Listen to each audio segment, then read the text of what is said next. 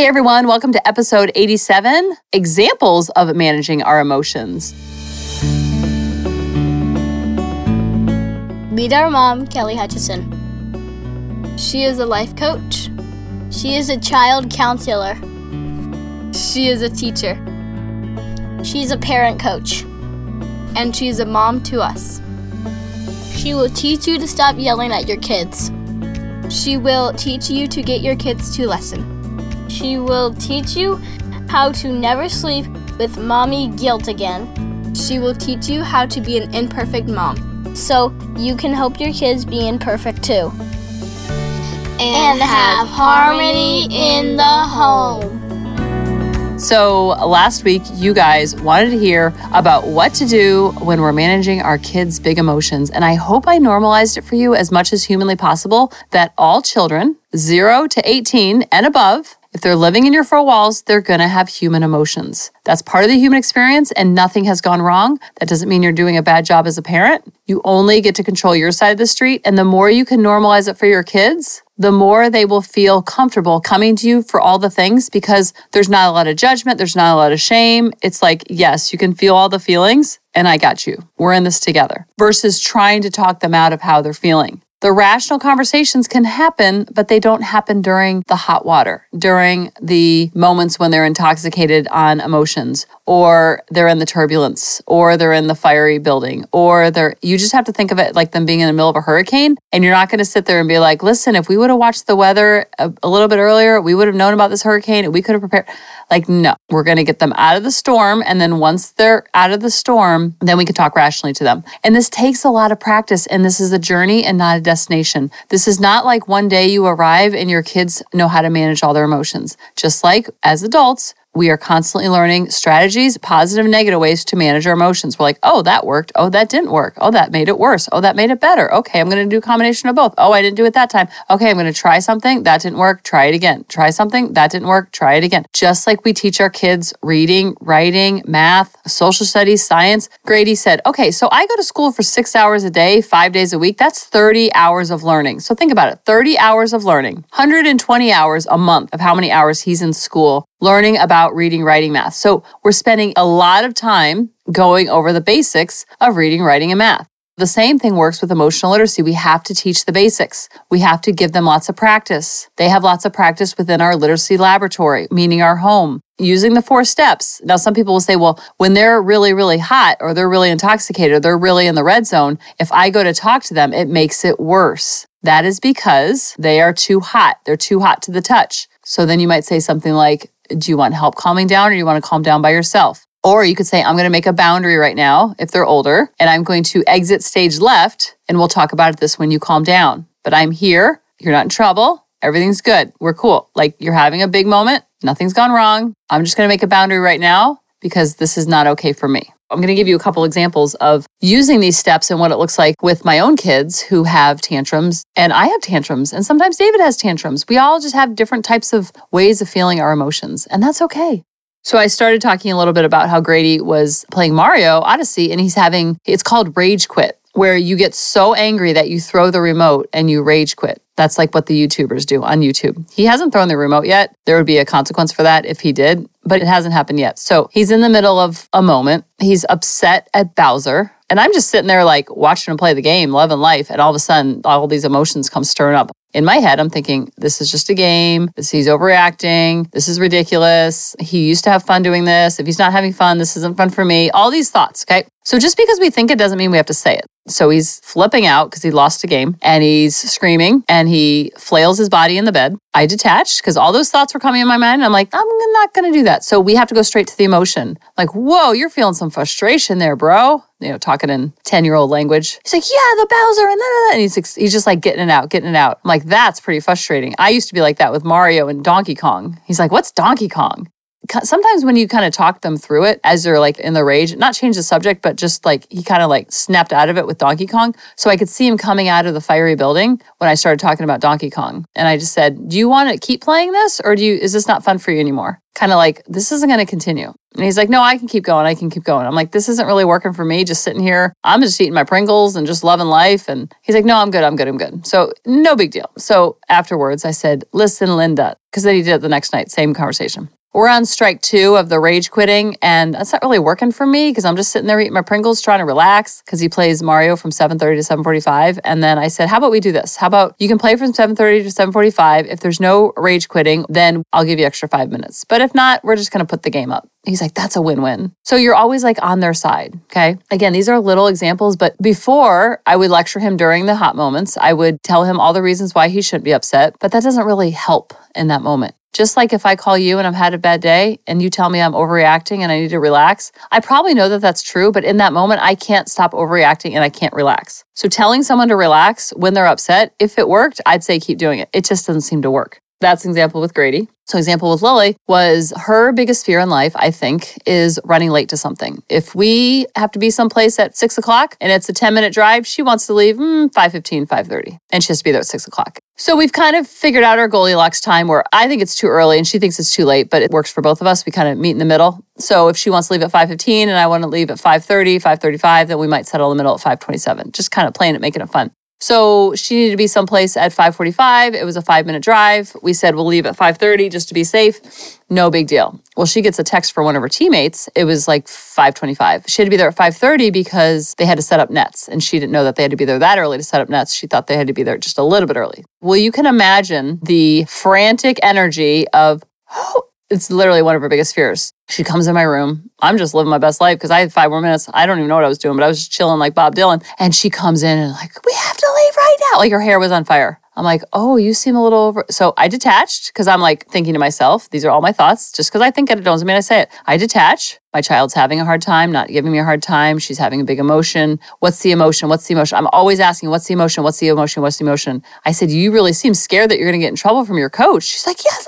And she's just literally intoxicated on emotion. So there's no like talking sense into her right now. But I'm not going to join the reindeer games, even though I want to. Listen, you're reacting. Don't come in here guns ablazing like that. La, la, la, la. I want to go back at her. But I know that that's just going to be gas on the fire. So I have to detach I have to get her out of the burning building before I can talk rationally to her because she is now intoxicated on emotion. There is no talking with her. So I go straight to the fear that I'm seeing in her eyes and I'm thinking, what is going on? And I labeled her emotion. I said, You seem scared that you're going to get in trouble from your coach. This is all happening rapid fire. So when you're able to detach, then you're kind of able to think clearly. I didn't offer any strategies to calm down or any support other than like, um, I don't really know what to say right now. So I said, getting in trouble never feels fun, does it? And she's like, yeah, can we just go? Can we just go? So we get in the car and she's starting to sober up but she's the type that you don't really want to engage when she's like that. She said, I'm sorry. I'm just really nervous about being in trouble. I'm like, I get it, bro. I get it. We do that all the time. It's a little hard for me to drive right now, though. And she's like, why? And I go, because my head has been chopped off. You chopped off my head by screaming your head off at me. She's like, I know. I don't know what happened. I just got so nervous. I got the text from my friend and I was like freaked out. I'm like, I get that. I've overreacted before too. She's like, sorry. I shouldn't have done that. I'm like, I get it, bro. It's like, I don't need to like pile on. She's already sorry. This is becoming more an event, not a pattern. Yes, she gets nervous about running late, but this was like code red. I think I told you last week or a couple weeks ago how I was with a friend and she's not doing well with her illnesses and being around her was really, really tough. Not because I don't want to be around her, but it just reminds me of how sick she really is, so to speak. And it kind of brought the illness to the forefront. Like I know because we talk on Voxer and on text and we see each other probably once a month. So we hadn't seen each other in a while. And so being with her reminded me of how she's not doing well with her illness. And so I remember getting home and more quiet than I usually am. And David says, His cat got your tongue? And I said, It's just hard being around her because it just reminds me of how sick she really is. And it just makes me feel so sad for her and her family that she has to go through this. And he could have said, Yeah, you should spend more time with her. You should call her more. You should text her more. Or she's doing a lot better. The test came back good. She just said, Yeah, I bet. And sometimes we don't want to always have to fix it. I posted a quote because when we see our kids upset or hurting or frustrated, we want to make the feeling go away. So we want to fix it, stop it, give advice, make it all go away. And I saw this quote and I posted it. It's by Alexander James. He said, Some years back, my wife and I got into the habit of asking each other, Do you want comfort or solutions when the other one was having a bad time? The one sentence can save us from an argument nine out of 10 times. Because a lot of times our kids just want to vent about someone on their team or about a teacher, or sometimes they want to vent about us. And what if we just listen to it and be like, I hear you? That must be tough to have a mom like me, or a dad like him, or a teacher like that, or a brother like that, or a sister like that, or a dog like that. That must be tough. I wonder what that's like. Like, open up to it. Like, tell me more about that versus defensiveness, pulling back on the tug of war, because defensiveness just puts up the wall and it stops the conversation. And then it's this giant tug of war. But when you drop the rope and you open up to it, like, tell me more, because I know you love me. So I take your opinion with a huge grain of salt. So then when you're offering your opinion or your feedback, then they're more open to it and they're going to take it with a bigger grain of salt. So it's like whatever you want to see in them, you model and embody it, and then they do it to you back. It's pretty cool because then they're more open to it. But like, you don't get me. You don't understand me. You're always on my back. You're always nagging. Because think about how you want to live in this life. You want people to love you for who you are. You don't want a lot of judgment. You don't want a lot of shame. You want people to get you. So when you can be that person in your child's life that gets them and gets their emotions, then everything's not taken so personally. And then they're not tiptoeing around you and hiding their feelings or hiding what's going on at school because they don't want you to freak out. So you kind of take their perspective and be like, oh, I know what that feeling is. I know what that emotion is. I've felt that before. I felt that 150 times before. And they kind of look at you like, really? I'm not a weirdo. I'm not crazy. Okay. I do the same stuff with David. The same steps work with him. We were ordering groceries and he's working from home now. So he's home a lot more, obviously, than before. And so he's very involved with the grocery ordering. We order groceries that have been delivered on Friday. And so he goes over with a fine tooth comb of what's, I just usually like wing it, like, oh, I think that's on sale. Let's get some more soap. Let's get some more toothpaste. So he's walking around like he's an inventory manager at the gas station because he doesn't like a lot of stuff. Stuff stresses him out. He's a minimalist on top of a minimalist on top of a minimalist. I would say if you were to describe me in 100 words, minimalist is not a word that you would use to describe me, but I'm trying because it is an easier life. So I see his life and I see how easy it is, and I'm like, wow, because it's so minimalistic in a good way. So he's walking around the house like he's a gas station attendant, filling up his inventory for his next order at the gas station. And then he's walking around. I'm like, oh, geez. And I'm sitting in my office in my closet. And he's like, uh, I see that Coast is on here, and we seem to have plenty of Coast. Coast meaning the soap.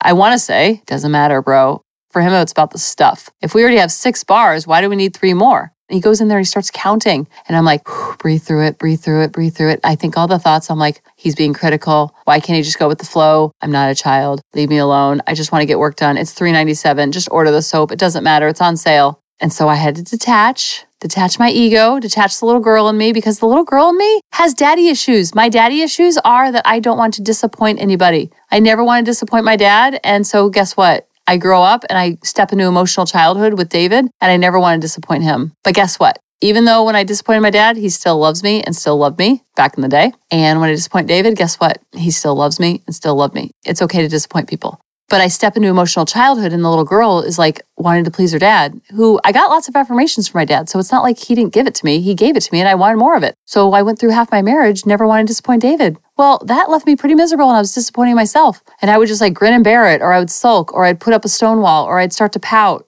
From David's perspective, because he's minimalist, he doesn't understand why we need that much soap. So he's starting to feel a little overwhelmed. And I'm kind of being jokey and kind of being sarcastic because that's how we roll. I'm like, oh, yeah, too much soap. That's a really big problem. He's like, no, I'm just saying, you know, we already have six bars. And actually, I see two more back here. And I'm like, take a deep breath, take a deep breath, stay on the breath, stay on the breath, stay on the breath. He doesn't like clutter. I understand. No big deal. And I started joking around. I'm like, well, I'm pretty stinky because I've been running a lot. So I probably need that extra soap. And he's like, yeah, I think if there's a soap shortage, people can come to our house something that would have turned into a huge argument before because I would have been like, listen, why don't you appreciate that I even keep track of what we need and what we don't need and la la la la. I wanted to say all that. I didn't say any of that. No need to. And then it was like over before it started. I still got my point across. He still got his point across. And we just agreed to disagree. And we'll get the soap later. It doesn't really matter. But when you detach the ego and you detach the little girl and you detach the emotional childhood, you can actually catch yourself mid emotional childhood. I catch myself in emotional childhood all the time. I got examples after examples after examples.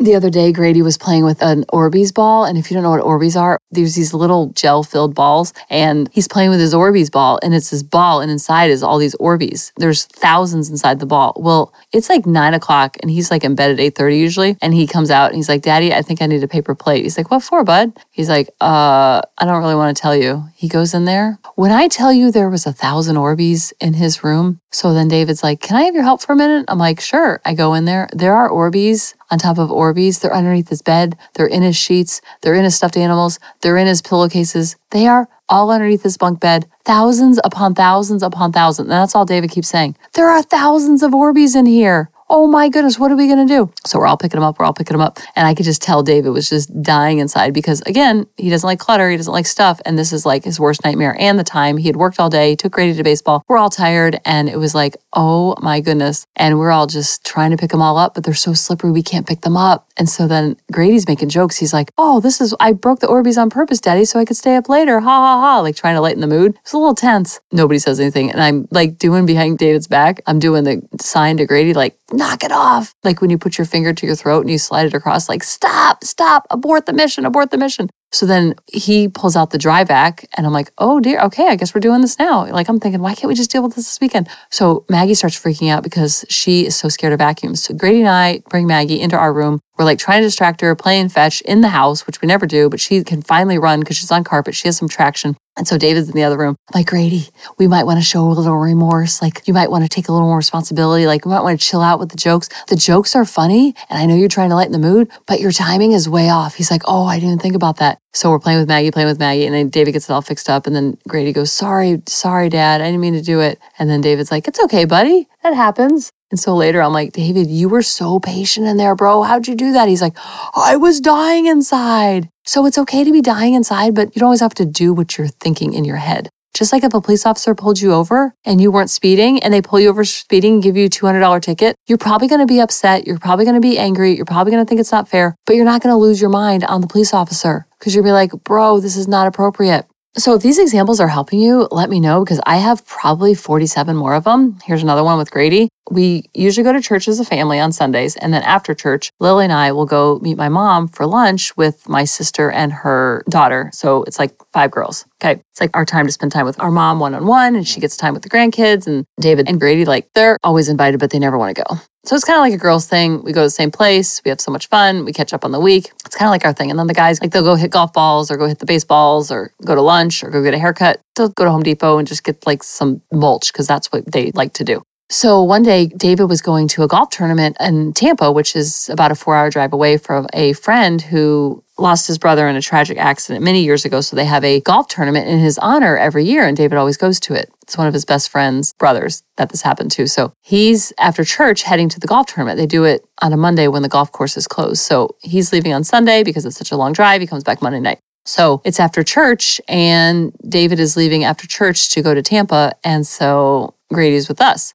when people have strengths, it can also act as their weakness. So, one of the great things about Grady is that he's so go with the flow. I would say how that works against him is we forget how go with the flow he is. So when he puts up a stink for something, we kind of like, oh, wait, what? I forgot that you would care about something like that. And so, because he doesn't have a phone, sometimes he gets left out of the fold of stuff, of updates, of things we're doing because David, Lily, and I are in a group text and he's never on there. So I always assume David tells him, David always assumes I tell him, and then Lily probably assumes we told him, and then I assume, you know, Lily or David told Grady. So he didn't know that after church he was coming with us to brunch. And again, didn't think it's going to be a big deal. Well, he gets in my car and pretty much loses his mind. He's bawling. You would have thought I'd set his hair on fire. So I'm like thinking, what I'm thinking is not what I'm saying. So I have to detach. My kid's having a hard time, not giving me a hard time. He's having a big emotion. I'm like, what's up, buddy? Oh, I didn't know about Great Eats. That's where we always go. It's the awesome, awesome restaurant if you're in the area. I didn't know about Great Eats and nobody tells me anything and I don't want to go and I don't want to go. I'm like, okay, okay, okay, okay, okay, let's just take a break. Okay. I said, Are you feeling nervous? And he's like, No, I'm not feeling nervous. And I'm like, Are you feeling surprised? He's like, Yeah, nobody told me. I'm like, You know what, bud? That's kind of my fault. You know, I didn't even tell you what was going on. I can see why you're surprised. I'm like, Let's take a breath. And I can't ask him to make soup. So I'm like, Do you want to talk about this now or in a couple minutes? He's like, I just don't want to go. I'm like, I know, but we're heading that way. So I got to kind of figure out plan B if you're not going to go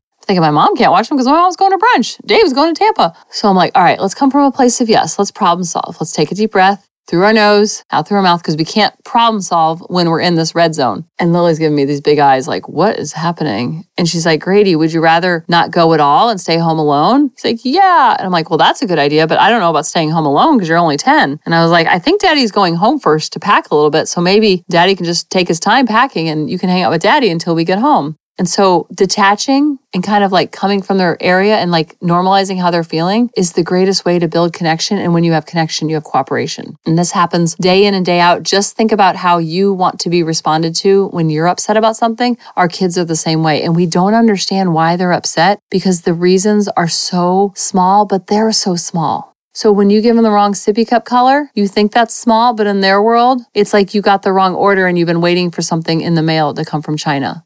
So think about when you have these emotions and what makes you feel those emotions, the circumstances and your thoughts that you're having about those, then you can kind of deduce it down to being on their level. So when I was teaching first grade, they used to get so upset when they would get cut in line. That's the same way that we feel when we get cut off on the highway. So when they're feeling frustrated and overwhelmed with their homework, you felt frustrated before when you can't figure out your tech issues, or if you have too many emails, or your boss just piled a lot of work on your shoulders. Sometimes your kids will feel lonely because their friends aren't there to sit with them at lunch. Well, you know how that feels. If you've ever been to like a barbecue or a dinner party and you don't know anybody at the party, it's like a business event and you don't know anybody there. So, whenever you see your child upset, which is normal, which is going to happen, which is part of the human experience, instead of making it stop, open up to it and say, Tell me more, tell me more you seem like this. Because what happens over time is, especially when you do this work when they're real little, it doesn't go from zero to 10 so fast because they're able to stop it and be like, I'm feeling really frustrated. I feel like I'm going to explode because they're able to stop it in the middle because we've taught them about it.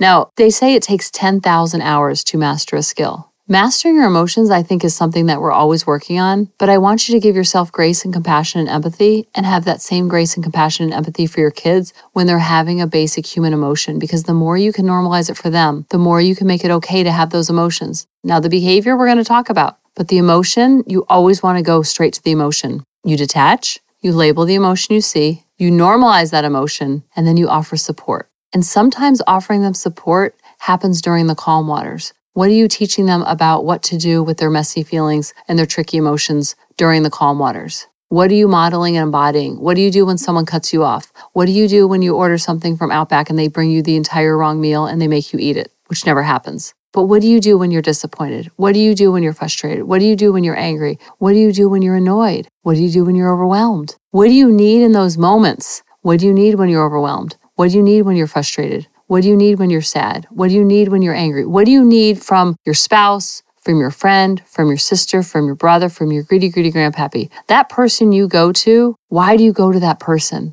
What do they offer you? Usually they offer you validation, they offer you acceptance, they offer you love, they offer calmness. They can kind of like rationalize with you, like you're talking crazy and that's okay. We all talk crazy. Which human do you go to when you're upset? And why do you go to that human? The reason why you go to that human is because you feel safe, you feel loved, you feel nurtured, you feel heard, you feel understood, you feel validated. So we can be that same human for our kids to make them feel valued, make them feel loved, make them feel heard, make them feel understood, not make them feel judged because when you are judged, you shut down. When our kids are judged, they shut down. So we have to be comfortable seeing our kids uncomfortable and not always having to make it okay making the emotions okay, connecting with them, being that person, being that human, being that soft place to fall and that rock at the same time. Think about what you need when you're having tricky emotions. Your tricky emotions are in proportion to your age. They're in proportion for your stage. They're in proportion from your gender. They're in proportion from your temperament. Just like what our kids are going through is in proportion for their age, is in proportion for their stage, their gender, their temperament. A two year old gets upset because you gave them the wrong sippy cup color. That doesn't happen for the rest of their life, but you know what disappointment feels like.